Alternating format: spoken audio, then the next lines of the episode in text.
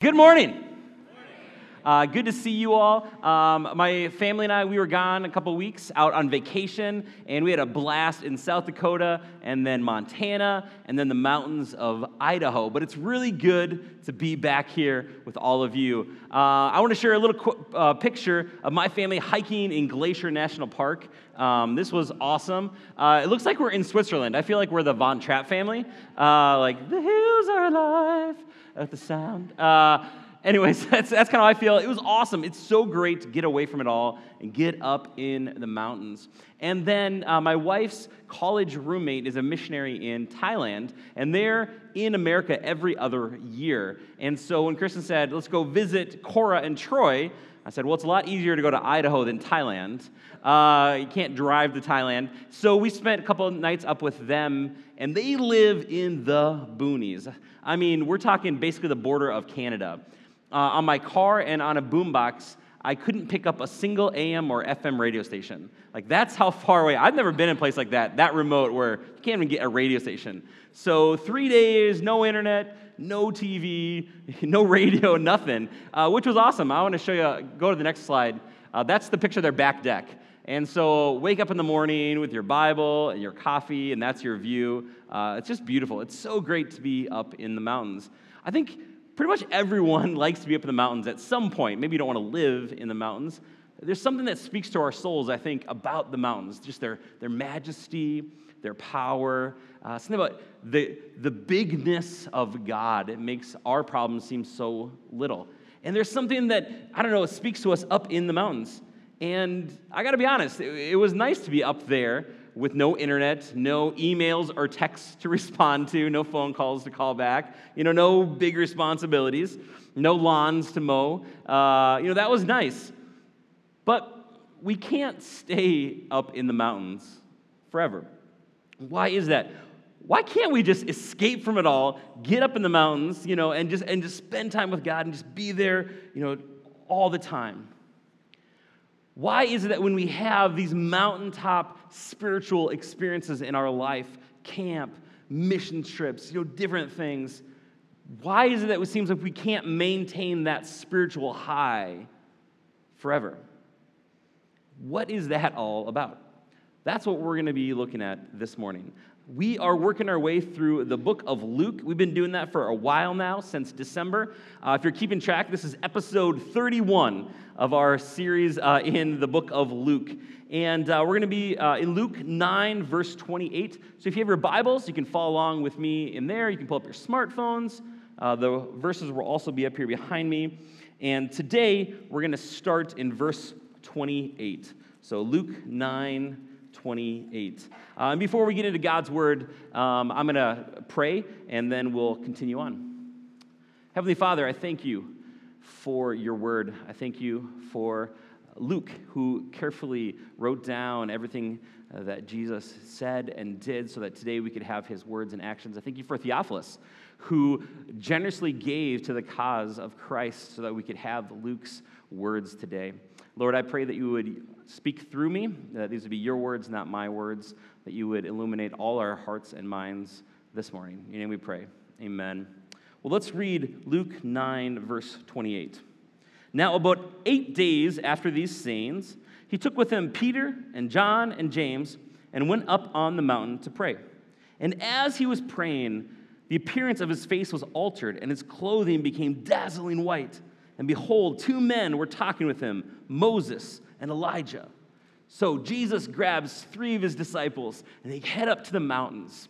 And on the mountain, Jesus is transfigured and they see the glory of Jesus. And then out of nowhere, Moses and Elijah show up. Now, my first question is how did the disciples know who these two guys were? I'm not sure. I don't know if Moses and Elijah like had big name tags like, "Hi, I'm Moses." Or maybe, you know, they were like celebrities and they had like their own t shirts with their own faces on it. I don't know. Somehow, though, these Jewish boys knew that these heroes, Moses and Elijah, had shown up. Verse 30 And behold, two men were talking with him, Moses and Elijah, who appeared in glory and spoke of his departure, which he was about to accomplish at Jerusalem. Now, take a second right here. We're going to camp out here just for a minute or two. That word departure literally means exodus. So Moses shows up to talk with Jesus about his exodus. If those of us who have been followers of Christ for a while, where else do we hear about an exodus? What book of the Bible is that? Exodus. Thank you. Thank you.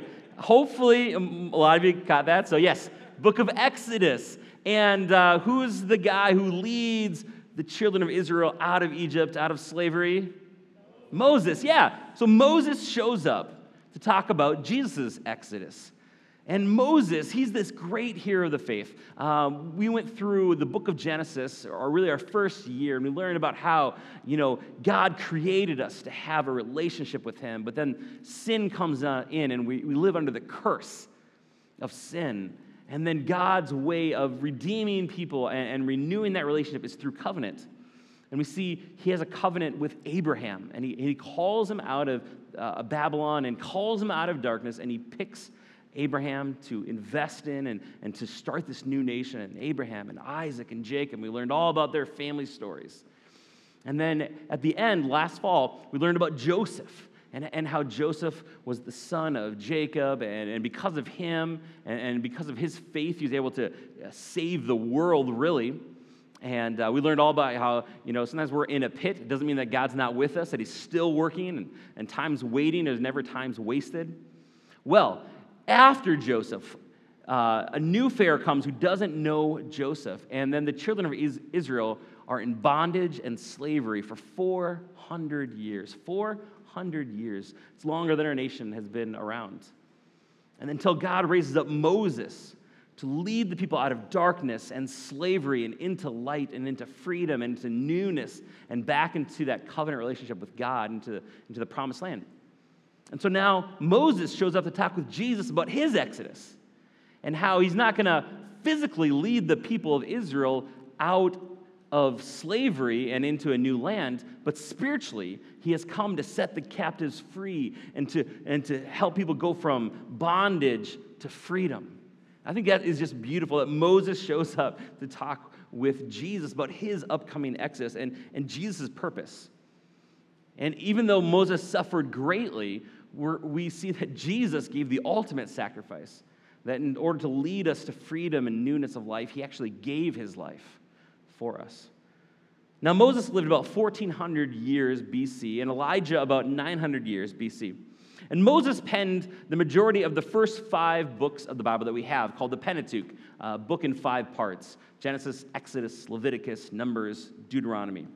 And he, according to church tradition, he wrote most of those five books. I don't think he wrote everything, uh, because there's a part in there that talks about Moses' death and what happened right after that.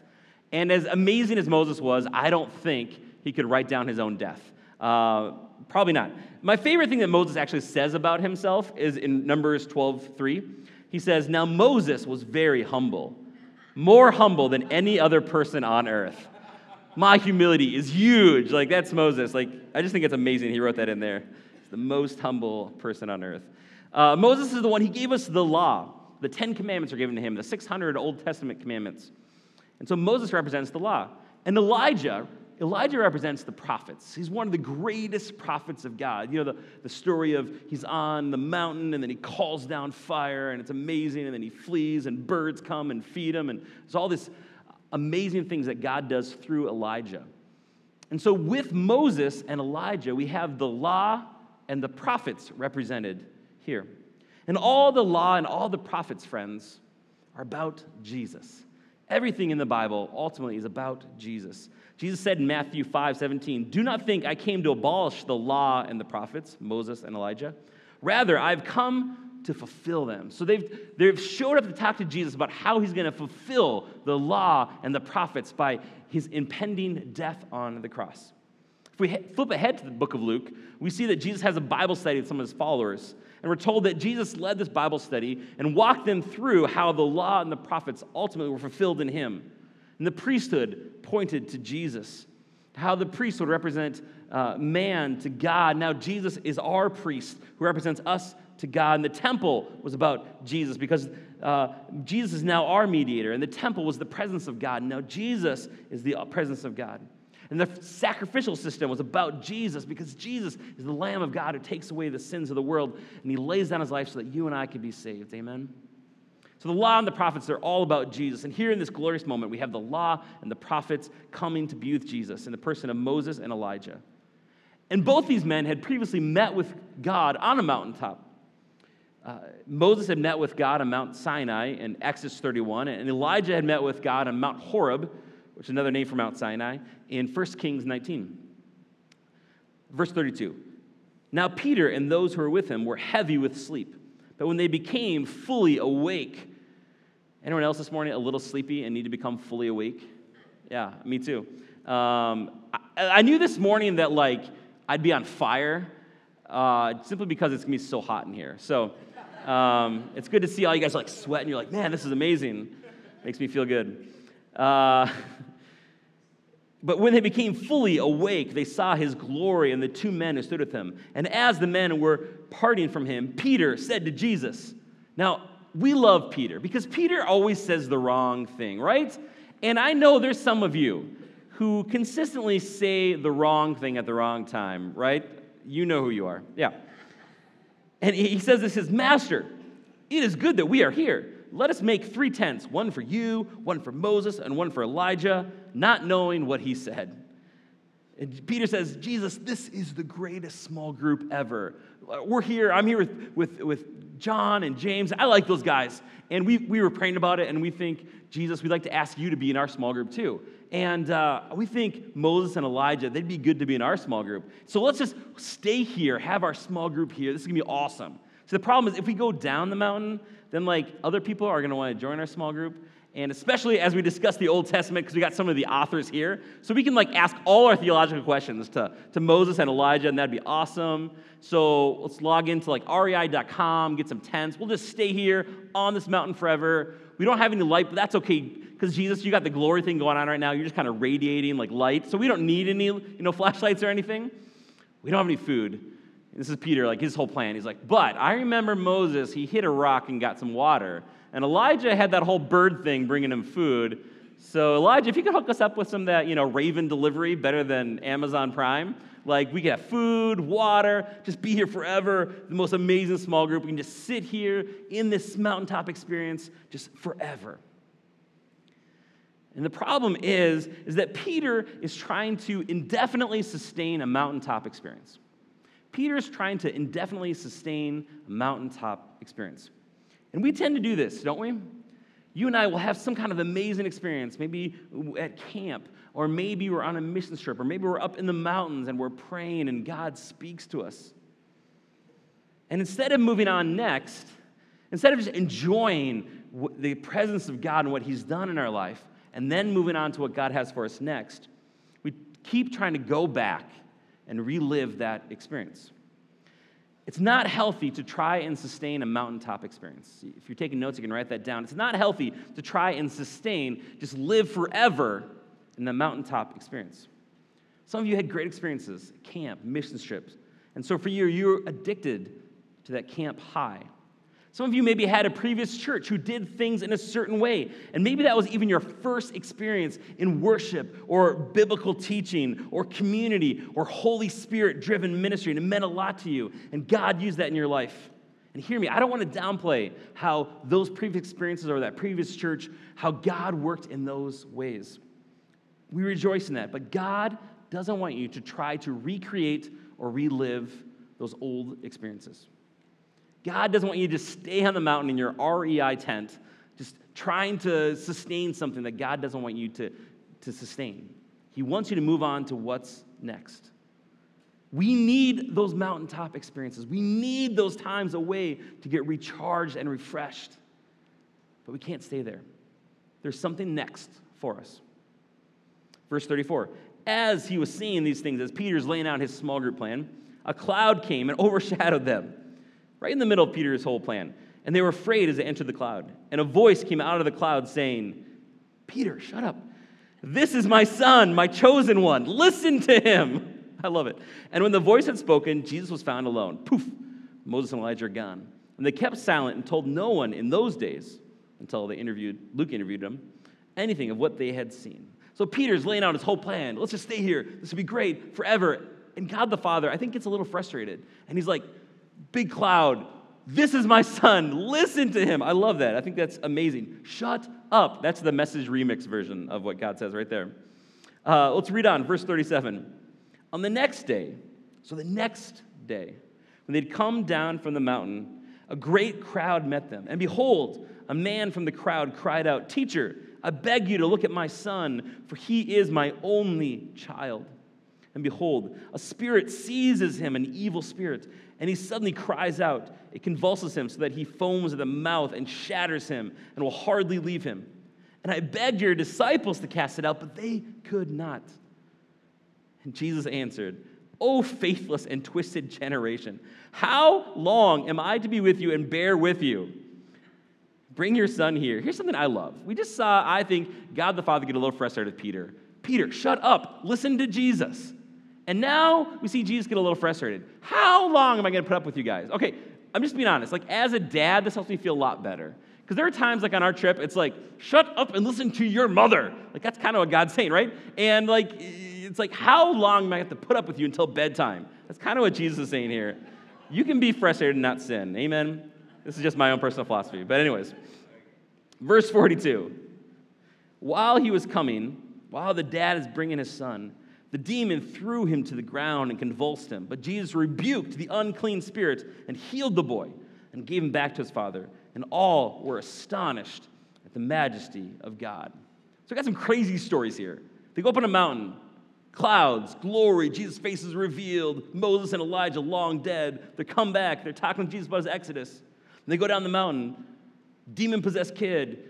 When they bring him to Jesus, he throws him like down and it's all nuts. And then Jesus says, like, how am I, long am I put up with you guys? I'm like, what? And then casts out the demons and he heals them and everyone's amazed. I want to spend some time now comparing and contrasting Jesus and Moses and their mountaintop experiences. See, both come down from the mountain to find a mess. Now, maybe you don't remember this story of Moses, and that's okay. We're going to run through that real quick. But sometimes you come down from the mountain to find a mess waiting from you. Sometimes you come down from the mountain to find a mess waiting for you. How did Moses respond to his mess? Moses was led up into the Mount Sinai to meet with God, and God himself wrote down the Ten Commandments on these stone tablets. And Moses' face is glowing. He comes down the mountain, he's all excited. And how, what are the people doing? They've melted down all their jewelry into a golden calf so they could have some kind of false idol god they could worship, and they're dancing around it. That's what Moses, the mess he comes down to find. And Moses, how does he respond? He's frustrated. He throws down these stone tablets that are written on them by the very finger of God. And what does Jesus do? Jesus heals and raises a boy to life. Moses came down and found unbelief and started killing everyone. Exodus 32 tells us this, verse 9. And as soon as he came near the camp and saw the calf and the dancing, Moses' anger burned hot, and he threw the tablets out of his hands and broke them at the foot of the mountain. And he took the calf that they had made, the golden calf, and burned it with fire, and ground it to powder, and scattered it on the water, and made the people of Israel drink it. That's hardcore. Then Moses stood at the gate of the camp and said, Who is on the Lord's side? Come to me. And all the sons of Levi gathered around him. And he said to them, Thus says the Lord God of Israel Put your sword on each side of you, and go to and fro from gate to gate throughout the camp, and each of you kill his brother and his companion and his neighbor. And the sons of Levi did according to the word of Moses. And that day about 3,000 men of the people fell. Moses is intense, man. He comes from the mountain to find a mess, and he is out for murder, he's out for judgment. How does Jesus respond when he comes from the mountain down and finds unbelief and he finds a mess? He starts offering healing. See, the law promised judgment, but Jesus comes offering healing. I'm so glad that God sent Jesus down from the mountain to speak into our situations, aren't you? And that he doesn't come with a sword offering judgment, but he comes offering healing. See, when I'm down in the valley dealing with stuff, the other nine disciples are down there, and they couldn't heal this little boy. And while we're in the valley dealing with stuff, Jesus is on the mountain above my situation. See, down in the valley, there's confusion, there's frustration. On the mountain, Jesus has the power to heal. That's why David, the great warrior poet king, tells us to lift our eyes to the hills from where our help comes from. I'm so glad that Jesus didn't stay on the mountain, but he came down to meet a need. See, our eyes can look above towards Jesus, and he's going to come down the mountain to help. See, on the mountain, we hear God the Father say, This is my son, listen to him. Down in the valley, we hear a loving father say, This is my son, please heal him. See, there's some amazing things that God can show you on the mountain, but there's some things that God can only show you in the valley.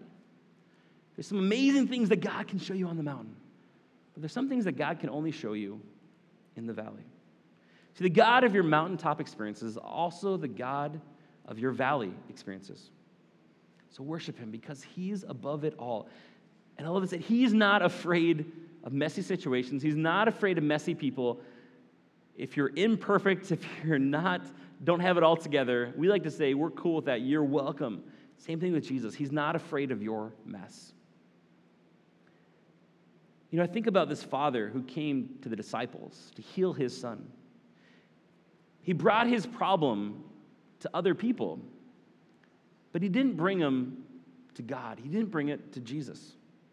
Sometimes I think we surrender our problems to other people, and we think maybe we've surrendered to God, but we've actually just talked about it. Instead of going to Jesus, we go to other people and we say, Here's what I'm struggling with. Can you pray for me? And here's what I'm struggling with. Can you pray for me? Beth Moore, I love how she said it. And I think this is absolutely convicting to me and maybe to you. We're not just looking for people to pray for us, we're looking for people to pray instead of us. Sometimes we're so concerned about bringing our needs and our concerns to other people that we forget to bring it to Jesus. It's possible that sometimes we say we've prayed about it when we actually haven't prayed. We've just worried and talked to others about it. Hey, I'm talking to myself here. sometimes we talk to people around us about our problems and they can't help us. So then we assume that God can't help us. But here's the thing about the story of this father who brought his son to these disciples who were unable to help him. See, Jesus hadn't shown up yet. And when Jesus shows up, that changes everything. Amen? What is that thing in your life that you are carrying? What is that need? What are you holding on to that you've brought to other people, but you haven't brought it to Jesus? And maybe you've assumed that because other people can't help you, you've assumed that God can't help you. Bring that thing, bring that need, bring that concern, bring it to Jesus. See, the Father finally brings his son, his need for healing to Jesus. But before the boy gets to Jesus, things get worse. The demon throws him down, he starts convulsing. Sometimes things actually get worse when you bring them to Jesus.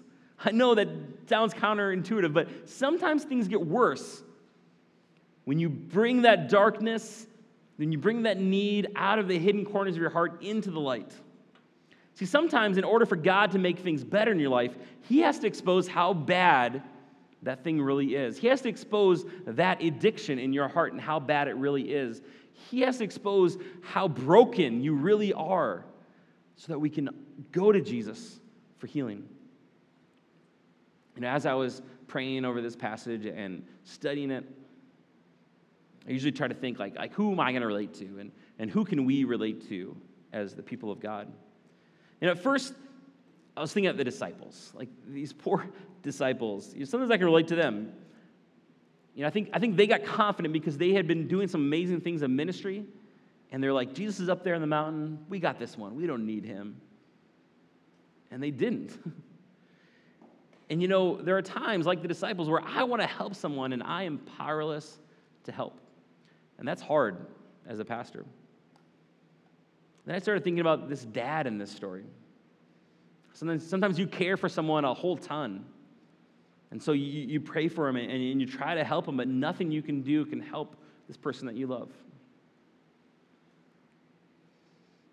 And then I felt like God is saying, like, look at the son who doesn't speak, he doesn't have any lines in this story.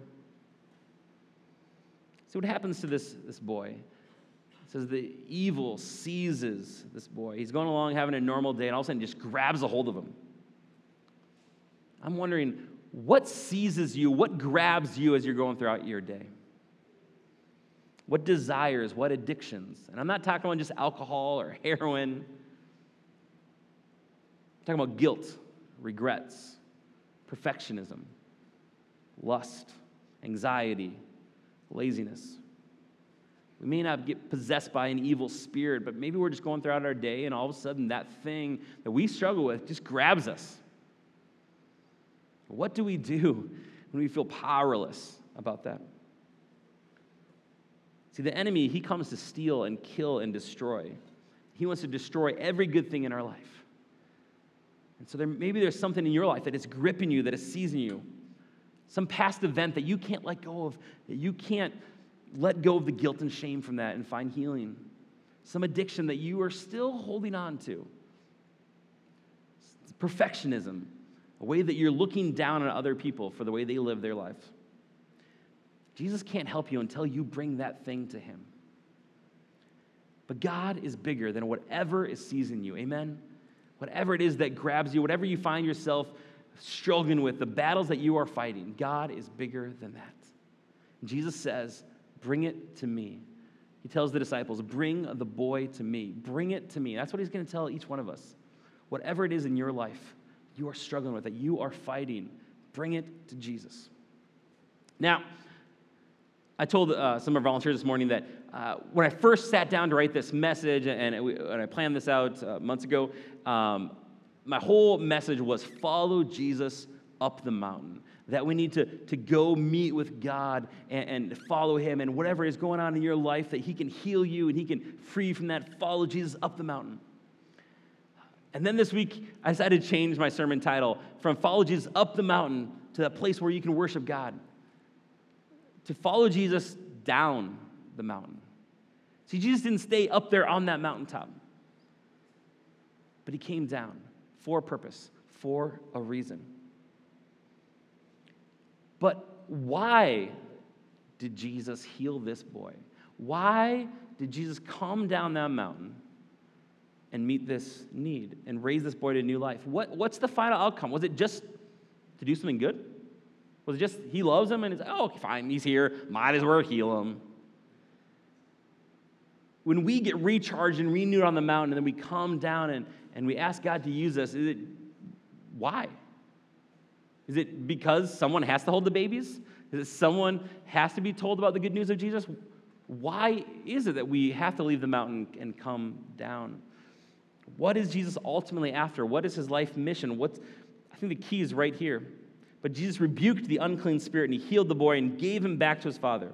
Verse 43. And all were astonished at the majesty of God. See, everything that God does is for God's glory. Everything Jesus does is for the glory of God. Jesus goes up in the mountain. He gets filled up. The, the voice of God speaks. He comes down the mountain. He heals not just so that this person can be healed, but so that people would praise and glorify God. What do you dream about in your life? How do you dream about God using you? I hate to burst your bubble, but God is not dreaming about you. He's not dreaming about me. God is dreaming about God's glory. The right dream is not what God wants to do through us, as we come down the mountain. The right dreams are how big God is. How can we align ourselves with the character and the nature of God so that we're allowed to be set up for God to do great things through us? See, this is how it all started is that in the beginning, God created us. He formed man, He breathed into that life, and man woke up face to face with God. And that is the dream we all want to get back to face to face with the glory and the majesty of God. See, everything that God does is for His glory. Everything He does is so that people will lift up His name and make Him famous. See, God is for you, but He's not all about you. God is for us, but He's not all about us. He's for His glory. Anyone who's willing to die for you, He is for you But God is not all about you. And so often, myself included, we can look at the Bible and we can say, Where do I fit into this story? Instead of saying, This is the story of God and what God is doing it. And He's inviting us to participate with Him to bring honor and glory to God. The story of the cross is about bringing glory to God, that though we were slaves to our sin, that He saved us, that He redeemed us. The reason God led the children of Israel out of slavery and bondage in Egypt was not just so that they could no longer be slaves, it was so that the nations around them would say, Wow, their God is the one true God. The people of Israel led out of slavery into the promised land so that they'd be a light on a hill, so that people that were lost in darkness would point to God and say, Wow, we want to worship that God. And when we align ourselves with the bigness of God, then God is freed up to do great things in our hearts and great things through us. Peter, when he's up on the mountain and, and he, he's there and, and Moses and Elijah shows up, Peter, you know, he ducks in, and he says, It's very good that we are here. Like, dude, Peter, maybe it's not about you right now. maybe it's not good, you know, hey, it's really good that I'm here to watch this. No, it's about Jesus about lifting up His name. It's about Him being glorified. It's about what He's getting ready to do. If you read on, it says, But while they're all still marveling at everything He was doing, Jesus said to His disciples, Let these words sink into your ears. The Son of Man is about to be delivered into the hands of men. He's going to die. And they didn't get it. Too often we get so focused on ourselves we miss what God is doing. God is big, God is amazing. We need to get our eyes off ourselves, off our own problems, and look to the hills from where help comes from, to look to Jesus. So often I think we ask, hey, what can I pray for you about? Or sometimes we'll even ask, hey, what are you praying about? I think sometimes a better question to ask is, how are you praying? Are your prayers filled with just more and more petitions? God, do this in my life, do this? Or are we spending some time extolling, lifting up the majesty, the beauty of God? When's the last time you just spent some time in prayer for those of us who are followers of Christ, just saying, God, you are amazing. You are all powerful. You are all knowing. And yet you are immanent here with us and just praising his name and just spending time thanking him. The reason we worship is not just so that we could have some good setup music for the sermon. The reason we worship isn't just so that people who are late checking their kids can filter in and still make it in time for the announcements. You know, the reason we worship is to reorient ourselves because so often throughout the week, our eyes are on ourselves and our own problems. and Say, oh, that's right. I serve a God who is huge, a God who is amazing and wonderful and marvelous, and this amazing, powerful God sent his son Jesus so that we could have a relationship with him. And that is amazing. And worship opens our eyes to the awe and wonder and gives us hope of this great, mighty God who's bigger than any of our problems. But he's still, he's here and he's near and he offers hope and he offers healing. God is for you, but he's not all about you.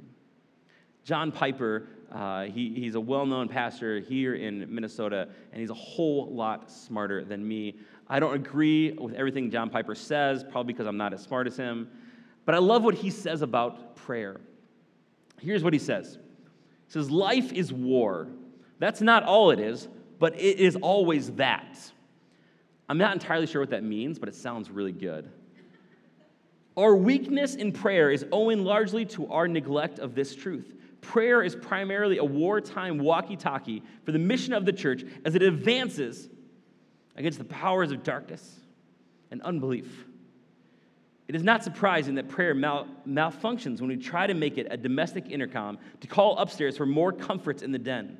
God has given us prayer as a wartime walkie talkie so that we can call headquarters for everything we need as the kingdom of Christ advances in the world.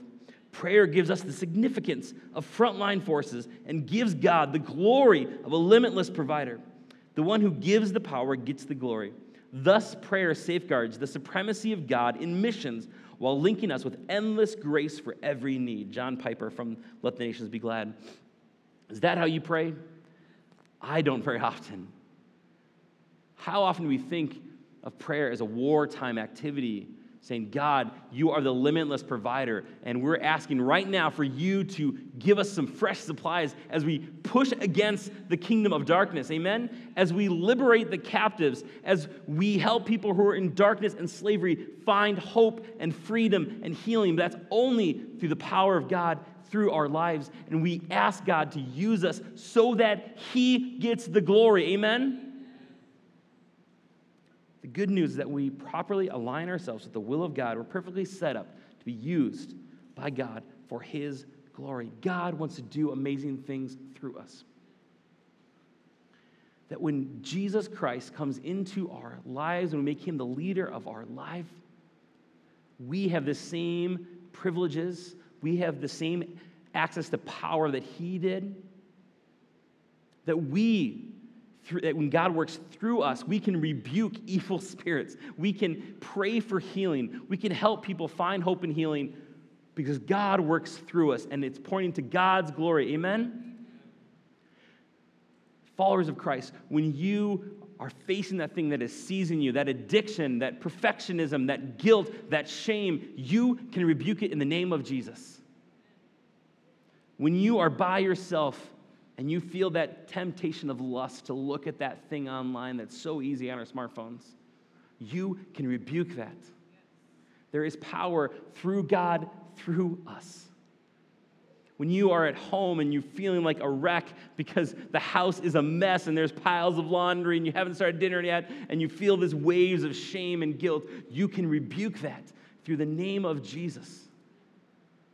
That when you are with someone who is in bondage to the past mistakes they made, and they're filled with intense shame and guilt, and they can't seem to break free of that, that through the power of God, through Jesus, you can rebuke that. You can pray for them, and they can find healing in the same way that Jesus prayed for this young boy to find healing.